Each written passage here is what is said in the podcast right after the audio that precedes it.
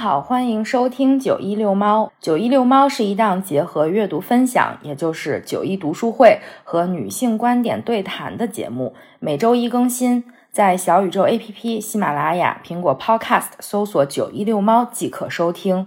如果喜欢我们的节目，不要忘记订阅和留言哦。欢迎收听九一读书会。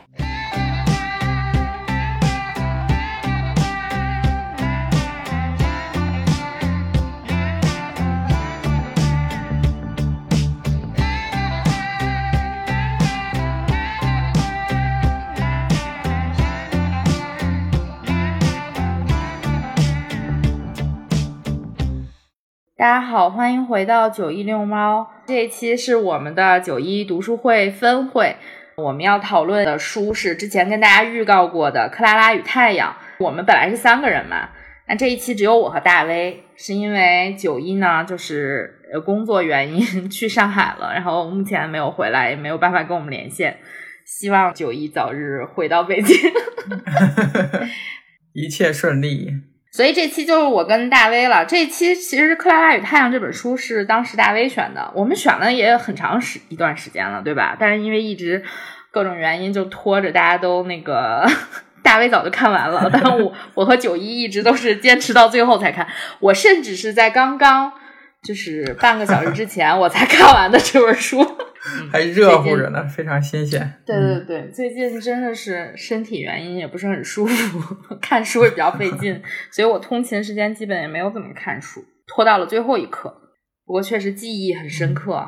那请大威给我们介绍一下这本书和这本书的作者吧。《克拉拉与太阳》呢是作家石黑一雄的第八本小说，主角克拉拉呢，她是一个专门为陪伴儿童设计的一个。太阳能人工智能的机器人儿，它被称为 AF，也就是 Artificial Friend。嗯，然后它有特别高的观察、推理、共情的能力。克拉拉最开始是先在商店的橱窗里头观察街头的人呐，还有这些事儿啊，这些孩子们。后来他就遇到了那个生病的孩子，叫乔西。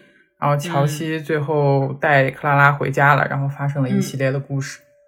嗯嗯，对，然后我再来介绍一下咱们这个作者石黑一雄，他是一九五四年出生于日本长崎，五岁随父母移居英国，后来加入了英国籍。他是用英文写作，但是他也有很强的日本文化的这个背景掺杂其中。他二十八岁出了他的第一本处女作《远山淡影》，然后就一鸣惊人。他在二零一七年获得了诺贝尔文学奖。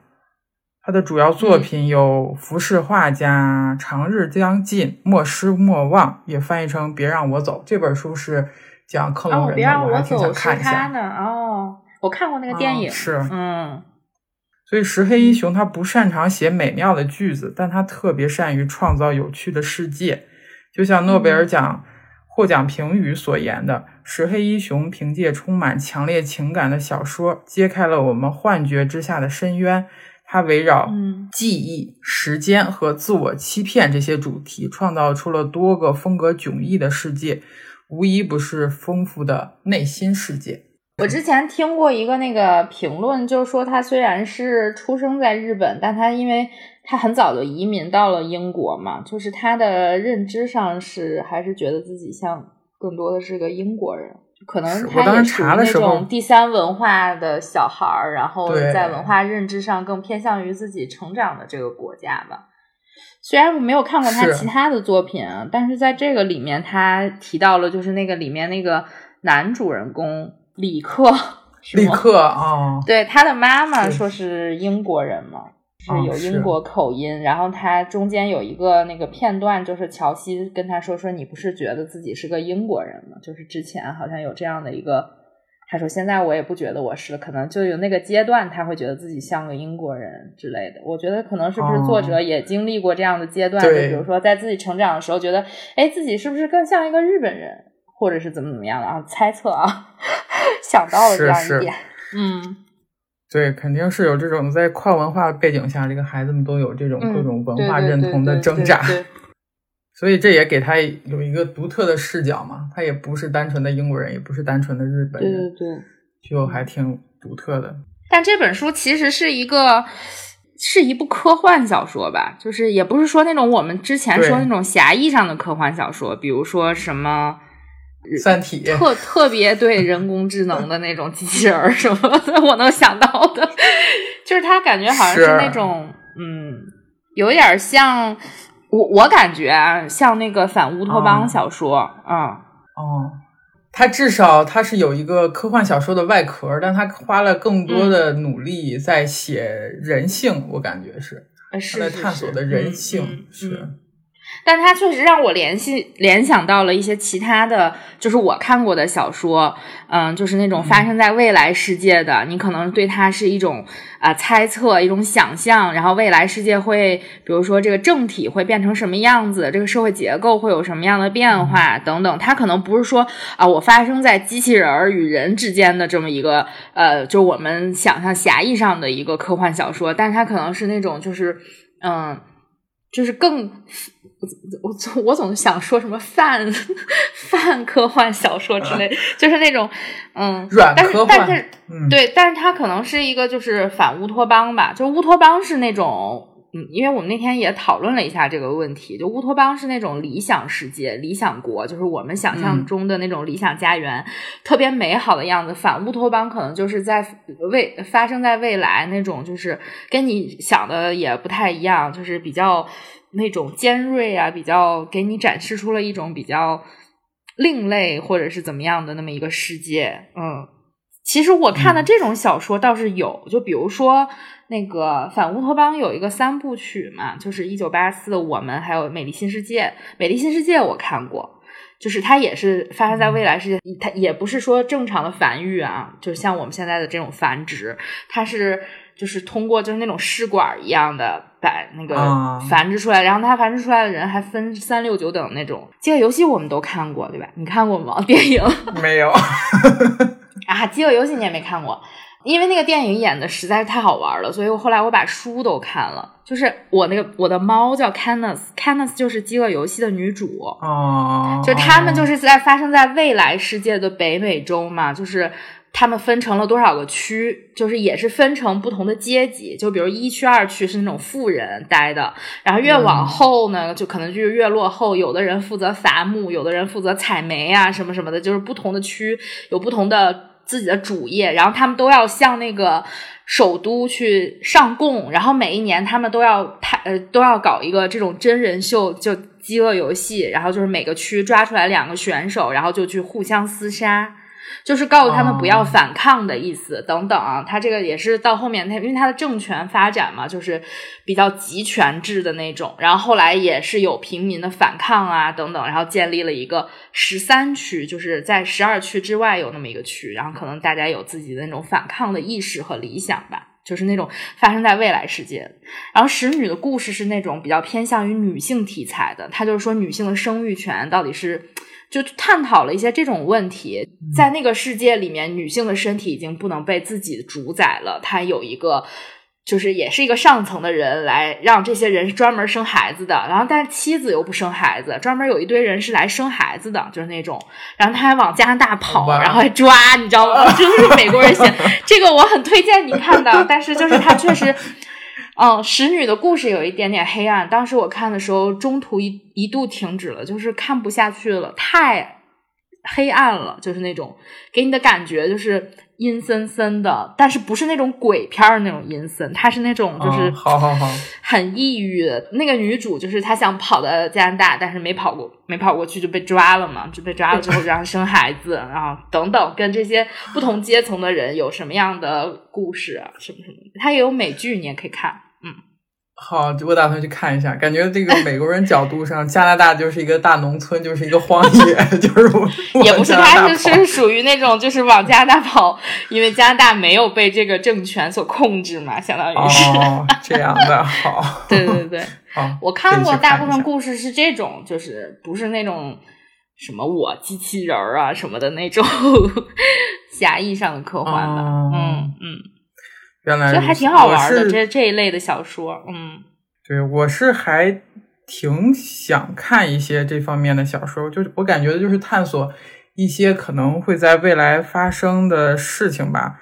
嗯就想知道未来科技会把人类带向何方，然后到时候发生这些事儿，可能会有什么样的事情发生，先心里有一个准备，先有这么一个探索，就好像 那你看过那个电影，就叫那个他，就 Her，你看过吗？有一年的奥斯卡提名电影，好像有印象，就是斯嘉丽·约翰逊演的，就是他是没其实没有出镜，他是一个就是 Siri，它相当于是人工智能的这么一个声音。啊然后一个一个男的就就一直跟他谈恋爱，相当于是他就是那个男的跟一个人工智能谈恋爱嘛，就是这个片子里面其实也在探索，就是可能在未来世界啊，就是 你可能会跟一个机器谈恋爱之类的，是可能大家会有这种哎对未来的一个想法，就是说。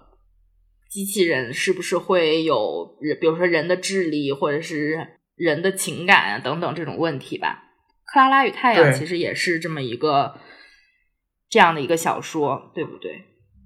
对，就《克拉拉与太阳》里面，它主要探讨了人工智能，同时它还有一个分支就是人体改造，就是他把这个人提升了。就乔西是被提升过的啊。孩子嘛，他他还有一个人体改，造，然后就对对对。有点像我为为数不多看过的一个小说《阿尔献给阿尔吉农的花束》，啊它也是人体改造，嗯，对，就也是嗯某一个科幻的方向。还有说有的人小孩是提升过的，但是那个李克好像就没有，对吧？对，然后就被别的孩子、嗯感觉好像就有不同的对不同的阶层，然后有的孩子呢，他们都有那个 AF，但是就是像李克呢，就是那种我家里也没有啊，就没肯定会有这样的嗯对，他还描述了一些，比如说克拉拉当时站在那个就是货货那个货架子上，这 叫什么呀？橱窗里的时候，看到了一些小朋友过来说，一开始还觉得他挺开心的，但是后来又流露出了一些悲伤的表情，是为啥呢？就是因为买不起嘛，或者是买不了。然后对他还对，就是有可能就是小朋友也是被分成了不同的阶层。我觉得他们这种这类的小说，可能是不是都有这么一个共通的这么一点，就是说在未来的世界，可能阶级会更加的突出，就是嗯。分的可能会更那个清楚一些，就不像比如说现在或者贫富差距更大，对，嗯。贫富差距更大了，然后人们的距离可能就拉开了，然后权力可能更集中于那个就是所谓的有财富的那个阶层里面吧。嗯嗯是。嗯，就这小说除了在写科幻这一部分，还探讨了一些呃嗯有关人性啊、阶级啊，顺便探讨了一些这些。好像还说影射了一些美国的政治，但这那方面我看不太懂。应该应该会有吧。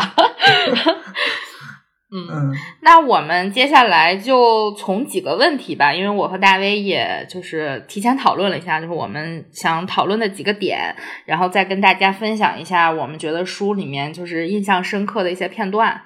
那第一个问题其实就是从这个书的整体这个故事叙述，还有它的写作，算是一个写作手法上面吧，它其实是从克拉拉这个第一人称的角度来去讲的这个故事。就整体从一开始，比如说克拉拉在商店的时候啊，克拉拉进入了乔西家的时候，以及就是他之后经历了什么样的事情，然后最后他相当于是他被抛弃了吧？从这个故事上来看，嗯对吧？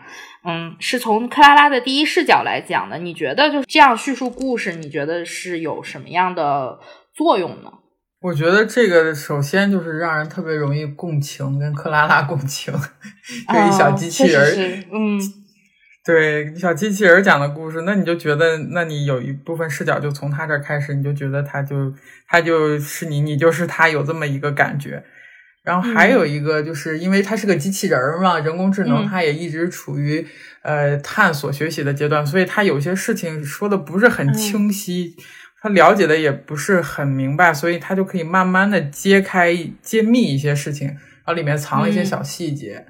对，嗯。然后它还有一个，我想它可以就是帮助人们，因为我们是人类，然后它是机器人儿，就能感觉到一些情感上的反差，就是他想的嗯跟我们想的不太一样，有这么一个对比，有的时候会有一些冲击，给我们带来一些思考。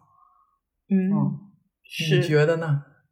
我觉得第一个，首先是因为说克拉拉的一个特点，它虽然不是最新一代的机器人，不是有那个 B 三嘛，后来就是相当于比它提升了一层的。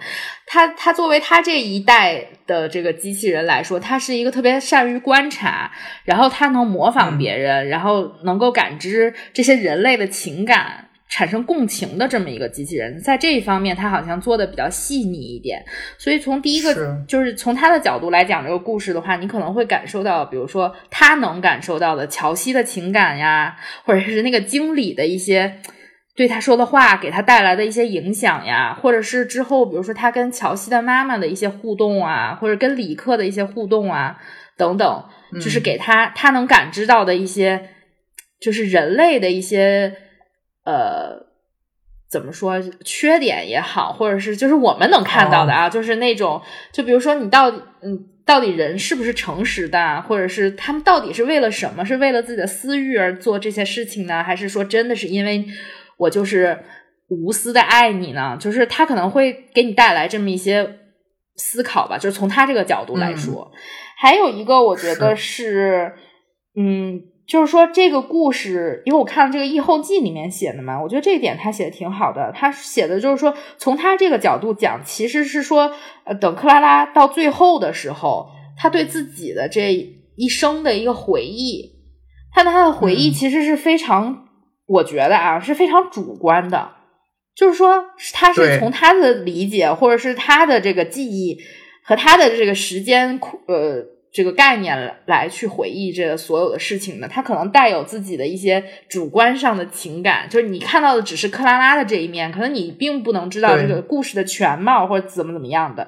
你可能会看到，就是他的记忆有的时候是跳动的，是错乱的，给你一种就是你说那个蒙太奇的那个感觉。就有的时候他，你知道吗？他他串了，你就觉得哎有点奇怪什么什么的。他的记忆可能在他最终的时候就是。有一些奇怪的那种点，而且他这个后一后记里面讲说，他其实有很多事情，就是说，嗯，克拉拉是一个专门陪伴人类而设计出来的机器人，它有呃观察能力、推理能力和共情能力，以及记过目不忘的记忆力，但是它其实就是也生活在一个所谓的自我欺骗上面，我觉得也有点对，对，是不是？就是他。真的非常想全心全意的陪伴那个乔西，但是，嗯，他想，我觉得他主观上他想说啊，乔西也是真爱他的，他的母亲也是真的对他好的，等等。但其实可能他们都有其他的一些想法，就比如说最早的时候，那个经理跟他说，其实小孩子都会变的嘛，就是比如说他第一眼看上你了，但过两天回来的时候就不选你了，嗯。就是我觉得这扎心的，对，但是我觉得这一段写的还挺好的，来念一下。就是经理过来跟他说说，让我来告诉你一件事，克拉拉，孩子们总是在承诺，他们来到窗前许诺各种各样的事情，他们许诺会回来，他们求你不要让别人把他领走。这种事情一直在发生，但时有，他这写的是但时有七八。不是十有八九吗？那个孩子永远也不会回来，或者更糟糕的是，那个孩子回来了，却看也不看一眼，在等他的那个 AF，反而转身选了另一个。孩子们就是这样，克拉拉，你一直在观察，在学习，也学到了很多。那么。这就是我今天教给你的又一课，你明白了吗？就是我觉得他在他生命的最开始的时候，这个经理就告诉他，这个小孩可能是会变的，你不要说他他对你的爱是一成不变的。但是我们看到克拉拉的第一角度去叙述这个事情的时候，他自己很真心的去希望乔西永远是喜欢他的，不会抛弃他的。然后乔西一直在跟他说，我们会成为最好的朋友，你就是我最好的朋友，对吧？然后克拉拉特别开心说，哦，是的。但其实到最后。嗯，在他的描述里面，就是呃，乔西去上大学了，然后他也被这家人就抛弃了，妈也不理他了，怎么怎么样的，反正就把他扔在了那个，就是我觉得就是一个废废废品站里面，废品收集站，对啊，对，就是。他他到最后的时候，我觉得他还可能是觉得啊，那个经理又回来又碰到他了嘛，然后他还跟他经理说，说我这个很快乐，我陪了乔西的一生，我觉得很顺利，很快乐。我觉得他还依旧还在自我欺骗，就是是。但从他这个第一个视角，你可能看出来他的一这种情感上面的一些他的期待吧，我觉得可以看出来，就是他希望大家是一成不变的。但是其实从一开始的时候，别人就告诉他了，就大家都是会变的嘛。对，就是你你看，这个经理都已经试图在给他说这个事儿，降低他的期望，但是他就感觉他有点儿。有点玛丽苏那种，就是不管你怎么对我，我都对你一往情深。就看的，就真真的是看到最后，让我就就哭到不行。我就觉得好好好可怜的孩子。那可能我看的太快了，我还没有来得及哭。哎，不过我现在就是有想到了一个问题，其实也是我最开始看这个书的时候，就克拉拉站在那个橱窗里，她跟她的那个罗莎那个朋友，就是他们俩一起，就是他俩都同一代的嘛，然后他们争取到了几天就是展示自己的那个机会，就站在最好的位置。我当时就在想。这个机器人它到底是长什么样子的？我还百度了一下，就是克拉拉应该是长什么样的？你觉得克拉好像这里面有描述，但是我现在找不到了。就是你觉得克拉拉是长什么样子的？就是跟人很像吗？啊，我我第一开始啊，就是抛开书里的描写，就是我第一感觉它好像就是一个像洋娃娃一样的东西，但是它它它是个机器人，能说会动的那种。对，就做的是，就是他长得可能比较真，就是那种真人的那种感。但你知道，在我的脑海里，他一直像那种海底捞送，就是海底捞里面那个送餐的机器人，就是一个白的。就是我想象，我我就觉得我现在的认知是不是太狭隘了？因为我见到所有的机器人，就比如包括我们公司楼下，就每天你都要测温嘛。我们测温是一个机器人测温，就我们楼我们楼上就是一个智能机器人公司，他们有不同的样子的机器人，他们的前台也，他们的前台也是一个机器人。他们那前台机器人长得就特别像那种早年电影里面就是占领地球的那种机器人，脸特别长，就像那个。就像那个有点像那个葫芦娃，还是里面那蛇怪、蛇精之类的那种，就是那种那种长相特别可怕，挺恐怖的。但是测温的那个机器人是那种特别矮，就是但它底下有个大的台子，但它站站在上面是那种又矮又胖又圆，就有点像那种冰墩墩那种圆圆的那种感觉。然后一个白的，一个小的那种机器人，然后你每天把头顶在那儿，它就给你测温。啊，然后还有就是饭店里面会有那种就是机器人拖了个托盘儿，然后就出来哒哒哒哒，然后就就是像开车一样开到你的这个地，你的这个位置，然后把那个菜你就可以把那个菜拿上来嘛，就是海底捞啊什么的这种。就现在有一些这种智能的这种，但不像克拉拉这么智能，所以我可能被现实生活中的机器人的这种这种长相就是已经被局限了。我想象的克拉拉就是一个白的机器人，一个圆的，就是我没有想象它会跟人长得很像。但是其实看到后面的时候，它其实有描写嘛，就是她就是一个小女孩的样子，她是还有齐头齐刘海还是什么的，就是有那些描述会。当时我真的起了鸡皮疙瘩，我都觉得 太可怕了吧？为什么要有一个这么像真人的人在你的生生活里？是不是？反正也是，如果他长得实在太像人的话，的确有点恐怖。就是你跟他说着说着话，发现他是机器人。就是他们那些人到底是怎么判断？就是你坐在你旁边的这个人是 A F 还是一个真人呢？就是有的时候可能会不会有一些错觉？他好像有一个描写说他的头发跟。真就是机器人跟真人是不一样的。他好像说，就是他看到一个，就是有一个是机器人，好像他用的呃头发的材质是跟普通 A F 不一样的。它通常不会出现在 A F 上，好像就是对他书里没有特别具体的描写克拉拉长什么样，但是好像说他的头发是是跟人类不一样，所以可能还是有一些方法来区分。对，在那个那个世界，有一些方法来区分什么是人，什么是机器人。嗯，那那你如果要是能选另外一个人，从另外一个人视角了解这个故事，你想选谁呀？我有点想选他妈妈，就是乔西的妈妈，是吗？因为你，你，我觉得他妈妈的经历有一点，嗯。就是他妈妈还挺像我们现在的一些母亲的，你不觉得吗？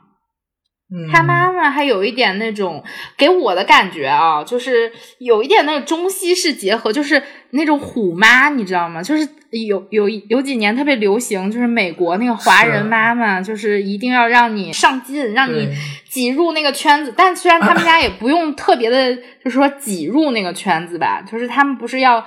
就是找一大堆人来他们家聚会什么，就让我想起了那个 Gossip Girl，你知道吗？就是那种上流社会名媛聚会，然后就是我们要呃。对吧？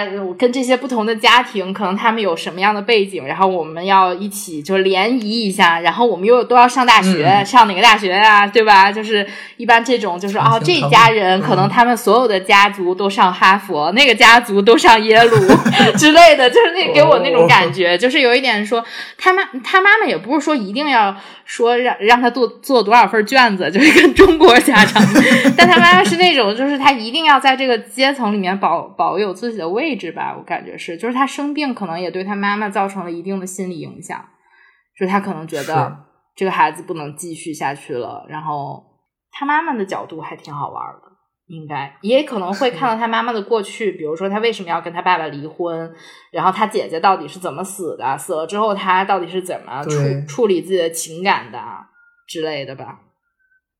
是。我我也是觉得，我觉得他妈肯定是知道的事儿最多最全。如果他妈来讲的话，这些事儿讲的更明白一点。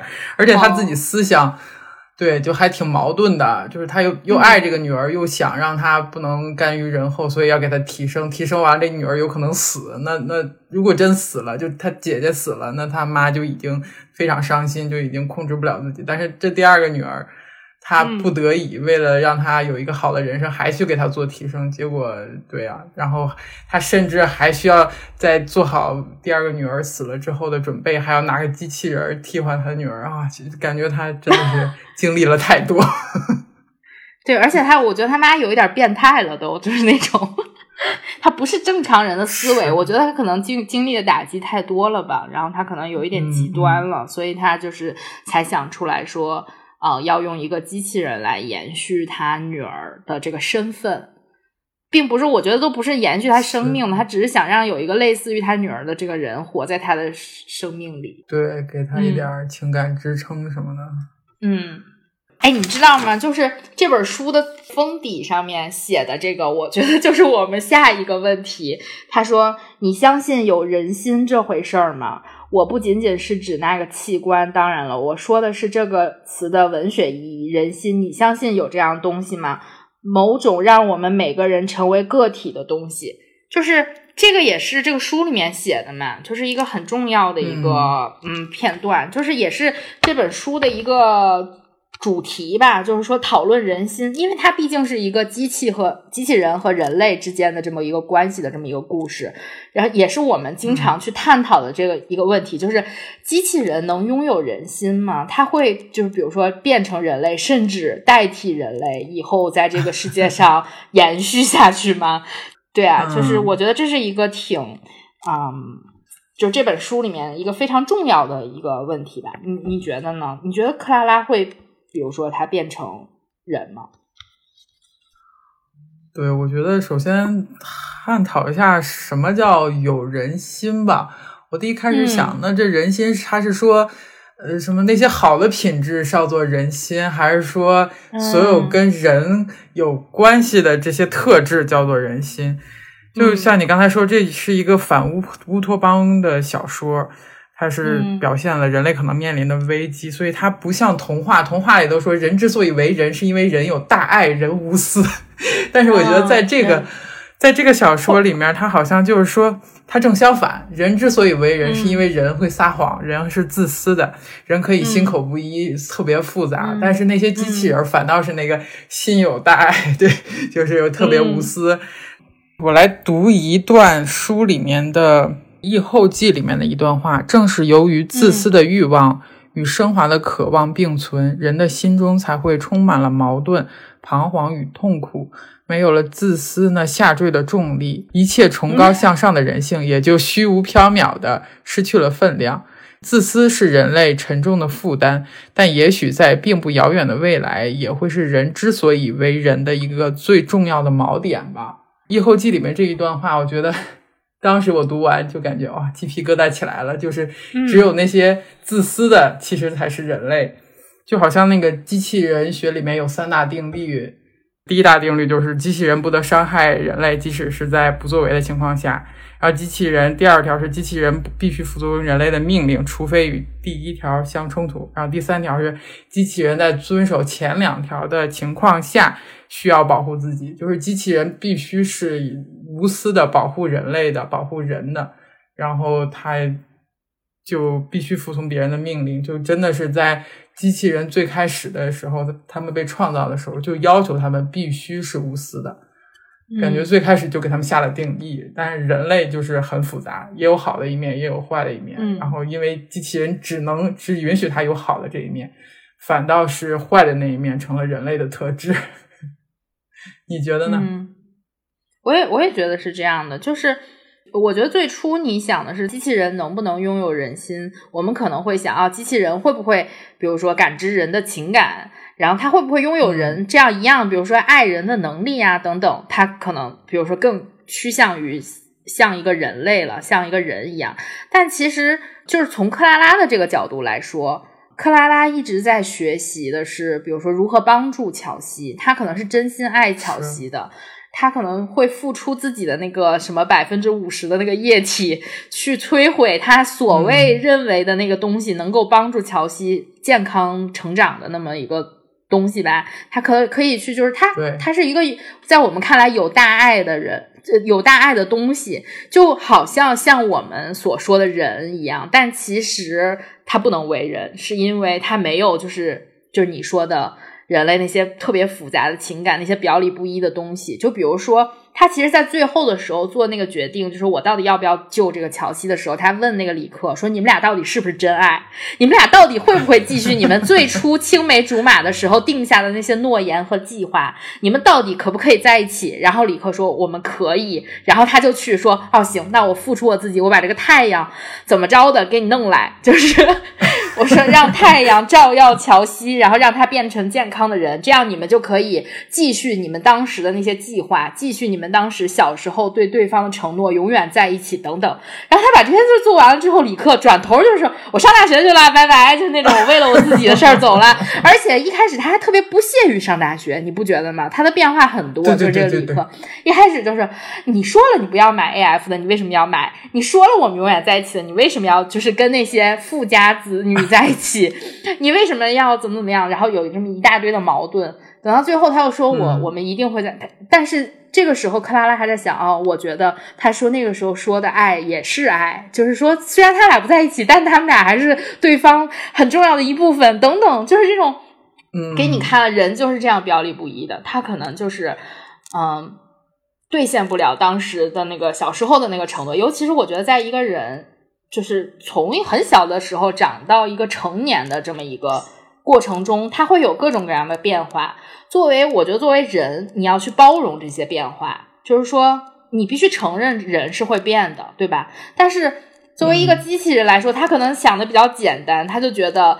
你说了，我就相信你是真的、真诚的，是是。但是其实他后来也知道这是不真诚的回答嘛。但就是，所以就是从这个角度来说，克拉拉可能永远都不会变成一个人了，因为她就是表里如一的这么一个，我爱你，我就为你做这些事儿，即便你最后把我抛弃了，我依然觉得你是很好的，什么什么，看着看起来挺傻的，你不觉得吗？我到最后觉得他可傻。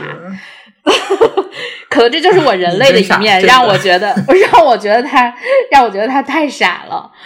你看到他没有办法就转过那个弯儿来，就像人能理解这件事儿一样，是他依旧是就撞了南墙也没有回头的那种，还是 为他们这些家里的人去有一些辩解或者怎么样的。就是说，克拉拉是一个完全他的这个创造。就是一个利他的嘛，就是去陪伴这个生病的小孩儿，就去陪陪伴这个嗯小朋友的。他可能就是有这样的一些程序，就是他一开始创造的时候，以及他后面的一些嗯观察等等，他的学习。嗯，但他可能也只能就是感知到那种有限的情感吧，他没有办法变得很自私。嗯。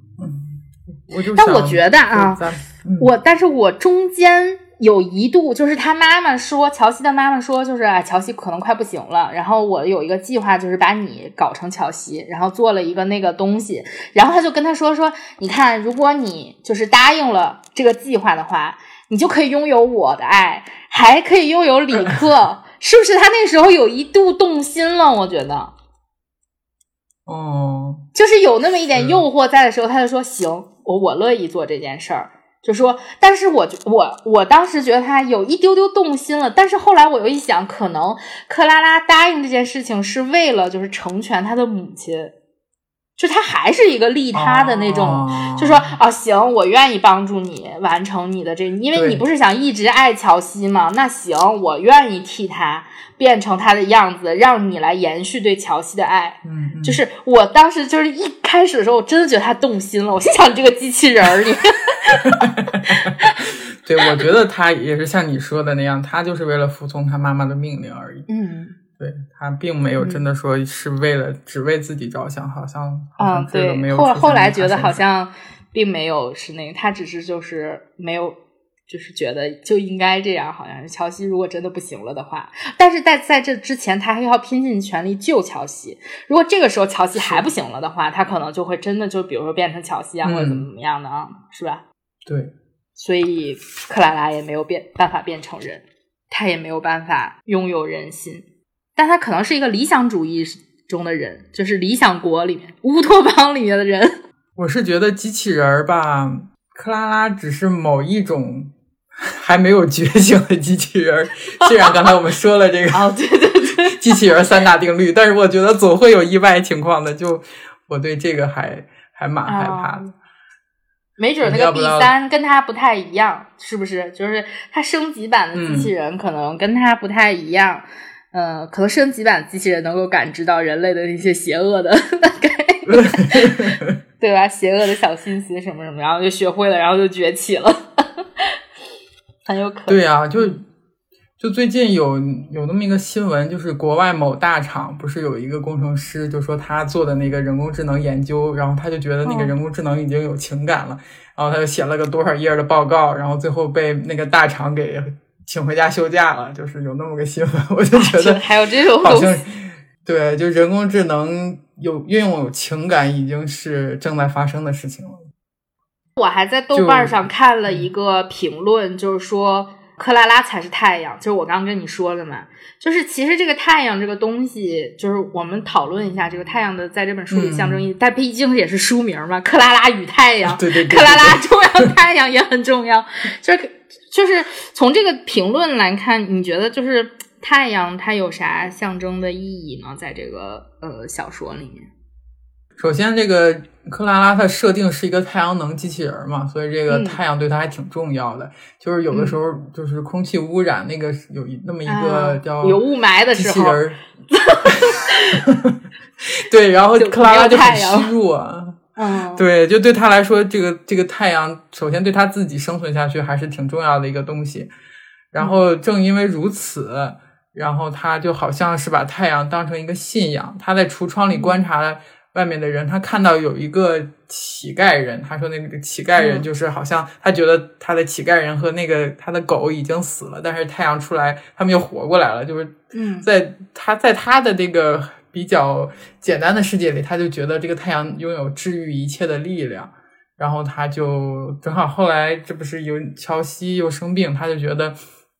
只要我去跟太阳说，太阳就像治好那个乞丐人，或者是给他力量一样，能治好乔西。嗯，对。然后这个太阳就好像是克拉拉的这么一个信仰一样的，他还跟太阳祈祷啊什么的。嗯，对。我觉得他可能就是代表的，就是可能很多人有一些人吧，没有的那么一个信仰，就是机器人还特别单纯，有这么一个信仰。嗯，你觉得呢？我也觉得是在他这个很简单的这种认知里面，他毕竟他的没有脑子嘛，就是 我觉得啊，就他没有办法像人类这么立体的感知这么一个东西，所以他在这个就是在这个文文章里面写的时候，他经常说太阳的图案在，比如说乔西的身上，什么什么的图案，什么什么怎么怎么样，他把太阳，就比如我们会写的肯定是啊，夕阳的阳光怎么怎么样洒在了谁谁谁的身上，洒进了屋子里啊，等等，就他可能理解的就是说。啊，因为它是太阳能充电的，所以这是它的生命来源。他就觉得这是一切人的生命来源。当然，确实太阳也是所有人的生命来源，就是所有生物的这个生命的来源。但并不是像他理解的，就是那么简单的吧？就是说啊，你被照一下，然后就就活了什么的。在他这个，但是但是他确实为这个事情也拼命了。就是他他在他的理解范围里，就是太阳能治好你的病。你多晒太阳，你就 你就能好。然后呢，他就请求太阳不要生气，因为他的理解就是太阳就像确实像一个，比如说救世主一样，他可能会照顾很多很多的人。然后今天比如说顾着你，明天没顾着你，他就跟太阳说说你能不能求求你了，你能不能就是去照顾一下乔西？这样的话他就能活下来了嘛。他就会有这样的一些，我觉得是他的认知里面，就太阳是一个非常神圣，是一个可以有治愈能力的这么一个东西吧，就是。对他来说，就像这个生命之源一样，但其实就是并不是这样的嘛，就是那只是在他认知里面一个被神化的东西。但其实就是说，为什么说这个评论里面说克拉拉才是太阳呢？就是其实治愈别人的是克拉拉而已，因为他可以呃学习别人，感知别人的情感，然后他为别人付出自己的生命，呃，就是自己的那个能量吧，算是就是嗯嗯，在这种有限的。他能做的事情里面，他愿意为别人付出，完全是利他的。就是克拉拉变成了他理解中的那个太阳，就是我们看到的克拉拉吧？啊，是不是有这种感觉？嗯，对对对，就像太阳一样无私的照耀他人。对，就是也没有要求什么回报啊，或者怎么样，你让我干啥我就干啥。我甚至呃，因为爱你可以为你付出，然后我去摧毁那个。他觉得那个制造雾霾污染的那个机器嘛，结果没想到弄死一个，还有一个机器在那儿。当时觉得好亏的慌，就是那种感觉。是他的理解中，就是那个太阳特别讨厌这种污染嘛，因为确实污染把太阳遮住了。就是他觉得，因为这个太阳生气了，所以就不给他们能量了嘛。他自己作为机器人来说，就是我今天没有太阳能，我就觉得很虚弱。那他可能觉得，哎。那个乞丐人也是这样的，他也睡了一觉，然后也没起来，也没动会儿，所以呢，就是太阳一出来他就出来了。然后我觉得乔西也是，可能天气不好的时候，哎，他正好也赶上生病了或者怎么样的。他可能他的理解就是有这么一种非常简单的这个因果关系吧。嗯，是的。那咱们再来讨论一下，就是你觉得乔西的病是不是真的好了呢？还是说就是这个结尾是吧？没有。对，这结尾就是结尾，其实有点跳，你不觉得吗？对，就是他瞬间就是太阳一照也好了，怎么怎么样的？嗯，是不是？是，就我就想说，如果要是太阳一照他就好了，那他就不是人了，他也成了机器人，就就还挺奇怪的，是不是？我当时是觉得，就是乔西，就是我。刚看到这个结尾的时候，我在想乔西是不是已经就是已经死掉了？然后他妈把那个他做创造的那个机器人放那儿了，然后他就是怎么着一呃一照，然后那个机器人醒了。我当时就是有这么一种想法，嗯，也有可能是这样。对，就是这个结尾，其实我当时有，我觉得是一个挺反转的，你不觉得吗？就是是是，他没有，我觉得他没有我们想象的那么简单吧。之前他母亲呃带着克拉拉自己去那个瀑布的时候，然后他母亲就提出了一些有一点让我感觉毛骨悚然的那种要求，我看的时候鸡皮疙瘩就起来。一开始就是他母亲就突然一下就说：“乔西，你不要去了，只让克拉拉跟我去。”然后克拉拉去了，他他又要求克拉拉就是学他嘛，就是就你知道特别像那个《甄嬛传》里面那个婉婉泪卿。就是都是替身，然后就说你这儿可能呃要像我的女儿，那儿要像我的女儿啊什么什么的。就给你那种感觉，就是到最后的时候，可能克拉拉确实是会代替乔西的，就是有那种趋势在嘛。就后面又有什么他他他妈妈自己找了那么人做了一个，就是没有没有这个他们这里面的这个这些芯片的，呃，只有空壳的 A F 呀，长得跟那个谁一样，然后又要做成他那个样子啊，什么什么的。对，有点就给他画像啊，有点变态，你不觉得？有点害怕，就觉得。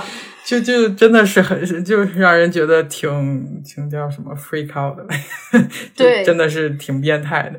先给乔西画像，然后就想做一个外壳，跟乔西长得一样，然后把克拉拉的芯片放进去。在这个事情实施之前，克拉拉就想用想要救乔西嘛，就他想问他这个乔西他爸保罗说有什么办法？他是一个工程师嘛，虽然他也是因为人工智能。代替了他，他已经失业了，但是他好像还有一些办法做一些科学研究。然后他就，他就保罗就说服克拉拉把他脑子里的那个叫呃 PEG 九溶液给倒出来了。对对，然后他就想那个销毁那个库廷斯机器。那我觉得就还挺奇怪的，就好像他爸用了一个什么借口，就想要把克拉拉弄死啊的那个啊。移植到那个新的乔西机器人里。但是你不觉得，就是他把那个液体倒出去了之后，他就有一点混乱了吗？就比如说他去那个谷仓什么的，他经常有那种回忆，就是跑到，就是他又看到太阳什么在谷仓里面，然后又说啊，我又想起来，比如说当时我们去那里面，谁谁说了什么，然后什么谁谁又说了什么，就有一些片段，就是感觉好像他没好似的，就是感觉他这个烧了，就是 那盒烧了之后，就总跳闸出水。对，就不太好了，就是他已经无法就是进行正常的执行正常的任务了的那种感觉，而且就是说，因为这一部整个的作品都是以克拉拉的第一人称第一角度去写的嘛，是他的记忆，他的回忆，他有没有可能错乱？就是他做到最后的时候，乔西的那个转好，有没有是可能是他的美好的愿望？我觉得也有可能，就是因为这个是一个比较主观的这么一个。嗯，故事吧，就是你可能看到最后的时候，他虽然说了那么多，那有没有可能就是他，比如说他变成乔西了？其实啊，真的，因为我有这么一个猜测，就我一直看的时候。整本书里面，他都会把一些呃词，他都变了一个字体。我不知道你看电子版里面，应该电子版里也是，我的那个 Kindle 上面也是。嗯嗯，就是他，比如有一些词，就是太阳，然后乞丐人这些什么 RPO 大楼，我这个里面有个注释，就是说。因为是主人公的第一视角，呃，讲的这个故事出现了很多特定的人物、地点，然后这些呢，在原文中都是以大写形式出现的，所以在这个翻译的时候，他们他就把这些独一无二的名称。都做了一个楷体的形式出现，是为了说明这些东西不同于一般的行为规则，暗示这些名称在主人公的脑海里有独一无二性。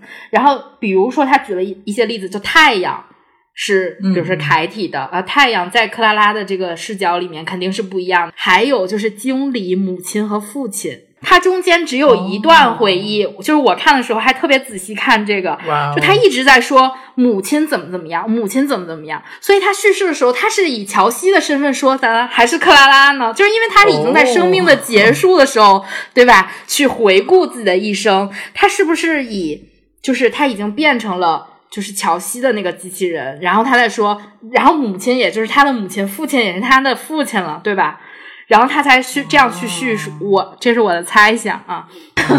这个角度很独特，不错，很有趣，是吧？然后他就因为他会说，你比如说，就是他的乔西的妈妈带他去瀑布的时候，里面有一个片段描写，就是说母亲的眼神变了，然后这个母亲都是楷体的啊，嘴角边出现了某种残酷的表情，然后就跟他说了一些。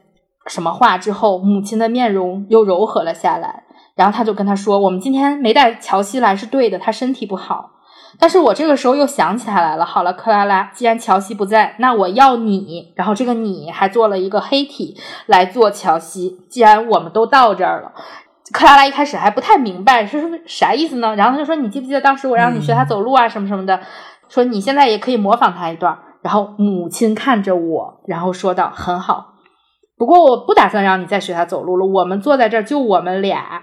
我想他不会用你这种坐姿。”然后他又开始让他学坐姿，然后母亲朝他探过身来，眼睛还眯了起来。然后就是他描写的这些，他没有说乔西的母亲，对吧？你看他说啊李克的母亲的时候，他就会说李克的母亲怎么怎么样。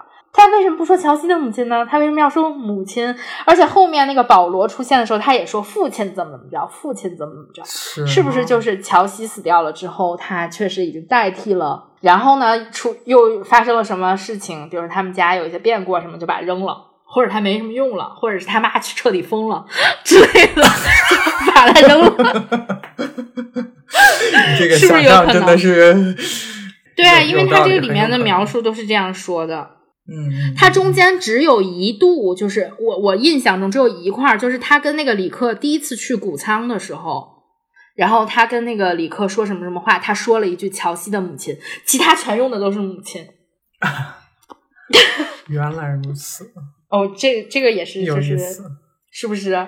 我觉得有一有有一种可能，就毕竟是他主观描述的故事嘛，他可能会有自己的一些他的理解或者他的处理，或者是就是在那个异后记里面不是说他自我欺骗吗，他骗自己说乔西好了，但是其实他可能度过了一段不尽不如人意的故事，就是学乔西的那段儿。嗯，是，我是这样猜想。嗯嗯，对，你说的很对。这本书我觉得后半部分全就是给人感觉其实就是自我欺骗。就第一、第一开始我也没读太懂，然后后来再反过头来看，就觉得哇，这里面内容很多呀。就语言其实很简单，但其实里面蕴含的细节还挺多的。嗯嗯嗯，其实我最后读的时候也很仓促，嗯，但是就是我感觉他们最从后面的节奏还挺快的，就是从他们进城开始，是，然后遇到了他的父亲，然后去了那个就是画像的那个地方，然后到后来就是突然乔西又病了，然后他又去找那个太阳毁那个机器啊等等啊，这这一系列其实发生的很快，嗯嗯很有是挺还挺有电影感的，就是从他的描述上啊或者怎么样的，还不知道有没有电影啊这个 这这这个。如果拍的话，可能也不太好拍，还得找个还得找个人演机器人。到时候可能就可以看看克拉拉到底是啥样的。对呀。那你想拥有一个像克拉拉这样的 AF 朋友吗？我我对这个问题的回答就是养猫不香吗？其实它克拉拉整体的意义不就是来陪伴你吗？对吧？对它可能它它从侧面也反映出来，就刚刚我们也没讨论那个问题，就是孤独的事情。就他为啥需要嗯陪伴呢？可能也是说，这个比如说小朋友长大的过程中，那就是像他们家这个姐姐死了，可能也是对吧？需要这么一个好朋友来陪伴他之类的吧。但是嗯陪伴，我觉得有很多种，不需要 一个机器人来陪伴，因为这个东西吧，它超出了我的就不可控，你知道吗？你说你养个猫猫狗狗的，你还能教它一些指令，对吧？它该吃，它一天就那几件事儿，吃完了上厕所，然后睡觉。那机器人儿吧，它万一万一就是，虽然我不相信它能怎么着。代替人类或者怎么样，因为它所有的东西都是它的指令告诉它嘛，它怎么设计的，它不可能突破那个。我是这么觉得，除非后幕后有一个人操纵它，就说我是那个机器人公司大佬，然后我现在建立了一个军队，然后我来操纵他们是有一些这样的动画片儿，嗯，啊，对，我觉得他通过他个人是不会来占领你的，或者是克拉拉这样的吧，你不觉得也挺瘆得慌的吗？他又那么爱观察，他又那么爱模仿，他还能感知人心，把你看得透透的，就天天在旁边监视你，我觉得挺可怕的。我不希望有这么一个人。你呢？可以理解。我觉得我小时候的话，那肯定是想有一个，就是哎，嗯一方面咱也是独生子女，就是说没有没有人老能跟我玩儿；另一方面，就小孩就想的比较简单，哎我们想要，就是感觉有点像一个玩具一样。就小孩怎么能拒绝玩具呢？对，嗯嗯，那那有有这么一个东西一直陪着我，又可以给我当玩具，又可以给我当保镖，我需要什么他都帮我弄，我觉得哇，好酷啊！我小的时候要有一个这个一定很棒。但是如果我现在是成人了，我自己个儿肯定是不太需要一个这种东西。就比如说现在智能家居，你一说什么话，它马上来干，我都觉得就还挺恐怖。它都一直听着你，它可以监视着你，你就不知道自己的信息什么是不是泄露了，或者怎么 样。那已经泄露了，现在。是啊，就现在可能不需要机器人，手机就能完成这些泄露的事儿。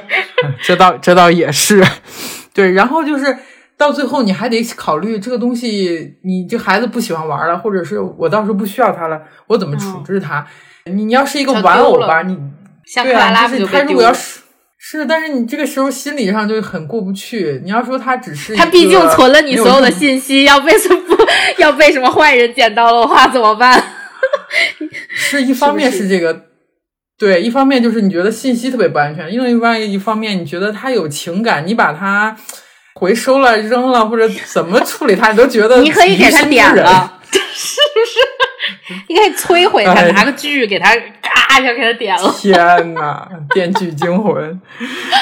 就这里面有一个，我觉得是一个伦理道德问题。这个书里我看的时候。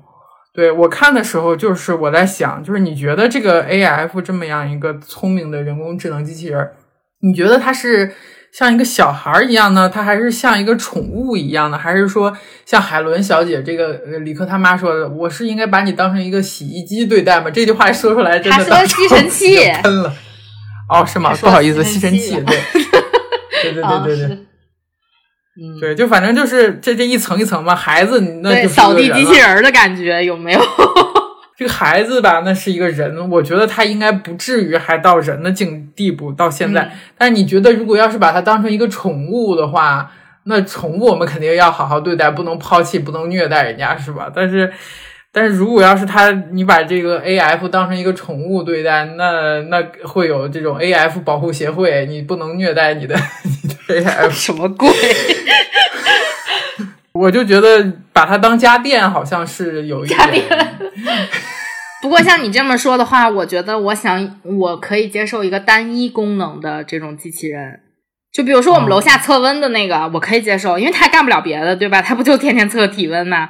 或者说扫地机器人啊，这种天天在家你开开，它给你扫个地，它但它确实也拥有了你们家的户型图，对不对？啊，那就是这种我也可以接受。我后我今天通过我今天这个看病的经历来说，我希望有一个可以就是那种在家给我看病的机器人，就是比如说你监测一下我的心率啊，或者是哎我不想去医院做 CT，你现在就能给我拍个片儿之类的这种，是不是？这种我觉得可以。但是如果是一个太过于智能的，我没有安全感，我还是一个安全感。在这方面不希不希望有这些其他的人来干预我生活的这种，嗯，对对对对对，我我觉得你你这个我也是这么感觉，就是我现在家里有一个扫地机器人儿，然后这个。扫地机器人儿吧用的我觉得还挺好的，其实就是一个普通的扫地机器人，但他说它有人工智能的一些功能，它比如说它能分辨屎。就这个功能你知道吗？还挺有人工智能就这功能。对，就是你们家地上还有屎啊？我们家没有屎，但是如果家里比如说养宠物啊，或者是养孩子，对，就有时候上热搜，你就说这。就看有的扫地机器人，就是家里那个猫或者是狗在地上有一滩屎，然后那个扫地机器人把它家里整个扫的全都是屎，然后就 真的很崩溃。而且你你对于机器人来说，其实让它分辨屎这个东西还挺难的，就是就它有不同的形状、不同的颜色。哎呀，想想屎尿屁的事情结束了，不能再说屎尿屁的事儿。对啊，它有这些功能，但是你知道吗？我每天让这个扫地机器人干活之前，我还得先把所有的凳子啊，什么地毯全都给它收起来，然后都都搬走，然后到时候他扫完了，我再给他搬回来。我就觉得我好麻烦，而且他不会上楼梯，对吧？这个扫地机器人 只能在某一层活动，他要摔下来什么也不太好。所以我就觉得，那这些我又不想干的话，那可能是不是只有一个人形的机器人能来干这些事？或者，或者还有一个解决的办法，就是有魔法。你看，你看罗恩他妈天天那个刷碗的都是那个自己在那刷的，什么做饭也是一挥，然后就就都做好了。就是你去学，你这太完美了。对，魔法世界要比机器人的世界，我觉得要就是令人憧憬的多。我们聊着聊着聊到了科幻小说的世界，嗯，魔法聊到了哈利波特。对啊，我最喜欢的三大家电：扫地机器人。洗衣机、洗碗机，但是这些东西我之前之后都要给它进行很多准备工作或者收尾做各种前前期和后期的工作，你就想让他们搜一下给你弄完。所以说需要有一个，就是想象中，如果我不干，或者是我不请一个另外的人来干，那只能是有一个人形的机器人，它才能像人一样把这些事都干了，是吧？克拉拉应运而生。就国外某大厂已经在开发这种。人形的机器人了，但是想想的话还挺吓人的。就是如果买一个这个东西，我晚上在家睡觉，我可能都睡不安稳，就是怕它 一那个一睁眼一看机器人盯着你，手里拿把刀。对对对对对对，我就是这么想的。就想想这个场景就挺恐怖的，而且你知道人工智能。就是大数据情况下的这些机器人啊，或者智能驾驶啊，它不是像你说就一个普通的机器，你所有的都是按一行一行代码的命令来的。它那些就是神经网络，它是在很多很多地方学习来的，然后按照它被它就是根据它学到的这些。不知道什么地方来的知识，然后它决定现在最好的方法是干一个什么东西，所以他就是要不小心伤害到你，你都不知道改哪行代码来，就是说这个地方。所以他其实是通过一些，比如说测算呀，或者是怎么样的来。对他通过大数据的处理，但是大数据这个东西有的时候我觉得还是挺不可控的。嗯，我觉得这种未来就离我们非常遥远，我不相信他会在短时间内很近了。不过现在确实有很多，比如说工厂啊，或者是怎么样的，都是那种没有人的嘛。甚至比如说做疫苗的那些，不都无菌的那些，都是机器来搞的吗？你们有没有看？比如说我离我们特别现实，就是冬奥会有那个做麻辣烫的机器，你看到了吗？那个就是那些他们的食堂里面，然后是机器人儿来给你做饭的，正好也防疫嘛，就是避免人和人的密接啊、贴贴呀什么的，然后就机器人来做饭。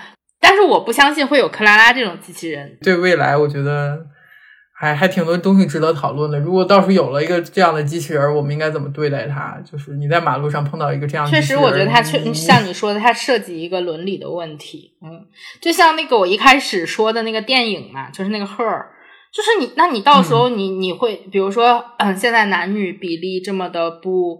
平均现在生男孩的可能会比较多嘛？那你到时候难道你要找一个女机器人 谈恋爱吗？或者怎么样？就是这也是一个问题吧。你比如说，你像这个书里面也说的是解决你这个比如孤单啊什么孤独的这个问题。那你到时候是要去找人的陪伴呢，还是要找机器人的陪伴呢？那机器人是什么样子、什么程度的陪伴？我觉得这都是确实都是涉及一个伦理的问题。到时候就是人和机器人能不能结婚呐？这些事儿就是就是你怎么生 孩子呀？等等这些又是使女的故事的问题，我觉得。对对对对对，嗯，是的，嗯，就唉，我觉得挺值得了解一下。我会后面再多看一些这方面的电视剧啊什么的。嗯，呃，电其实是一个挺挺那个新新颖的那么一个题材吧。虽然它不算是一个那种。就是说，对对，可能这一类就是这种科幻小说啊，或者科幻电影，是不是男生更喜欢呀，或者怎么样？我我就是以这种比较狭隘的这种想法，就因为我看的不是很多，最近几年可能稍微接触了这么一些吧，还都是那种就说的比较泛的这种所谓的科幻小说，还不是那种我们狭义上理解的科幻小说，反正也是一个不同的不同的角度吧，嗯，也还挺有意思的，嗯。我后面会去看那个《别让我走》，莫失莫忘，有两个翻译的名字。然后对那讨论克隆人的那个，对，也是一些伦理问题。那个是，嗯，是那个电影，我早年看过，但是已经不太记得了。这种对未来的探讨，让我感觉是给我能带来很多思考。也许哪天成真了，我有这么一个。你也可以去看看《使使女的故事》那个电视剧，那个电视剧应该也有那么两两季吧？怎么两三季之类的？嗯，它画面的风格也比较也比较那个阴郁一些，是一个加拿大作家，因为他还有其他的书，也都是类似的风格的，也是一个发人深省的那么一个故事吧。对，算是因为它是女性角度嘛，你可能会看到一些比如生育权的问题啊，或者因为最近比如说美国的一些法律或者有一些变变化等等。就是他们每一次去抗议的时候，很多人都穿那个《使女的故事》里面那个衣服，就是红色那个袍子，然后戴那个哦白帽子嘛，那个就是那个电视剧里面的啊，那个也是那小说里也是那么写的，嗯嗯嗯，就身体都不不受自己的子宫不受自己的控制了等等啊，这种问题。就也引发了一些社会上的思考。对，那我们今天这个书就到这儿结束吧。我觉得我们也讨论了一些挺有意思的点，然后我还挺推荐这本纸书的，因为我刚刚不是给你展示了嘛，这本书的装帧设计挺好看的，它是有一个这种全封，然后就是可以打开了之后是精装书嘛，然后打开了之后里面是这个，就是它外面最外面这个皮儿封面上是有一个框儿是镂空的，然后里面正好嗯，对，就像那个里面小说的那个场景，就是克拉拉经常从，比如说她的橱窗啊，或者是乔西屋子的那个窗户啊，看到太阳嘛，就是这儿正好有一角是太阳，嗯但你打开了之后，它就整个是一个蓝天太阳的这种感觉，就像好像克拉拉走出去了的那种感觉，整体设计还挺好的，就是有机会的话可以买一本纸书来看。那我们这期就这么愉快的结束了，下一期的的那个读书会呢？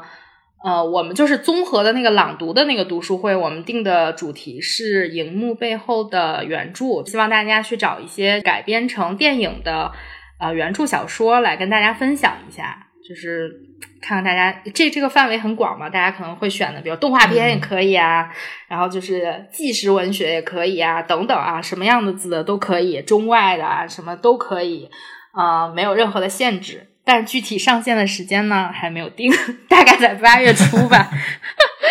就是希望那个读书会的小伙伴们踊跃参与，希望大家能够随时关注我们。读书会也在不停的更新，我们也在非常努力的读书，像我今天下午一样。那是三脚猫现在已经几点钟了？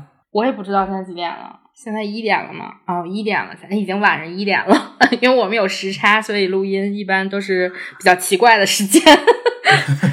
好吧，那我们这期节目就这么愉快的结束了。如果想订阅我们的话，就到喜马拉雅或者小宇宙 APP 搜索“九一六猫”订阅我们的节目。下周见吧，拜拜。拜拜。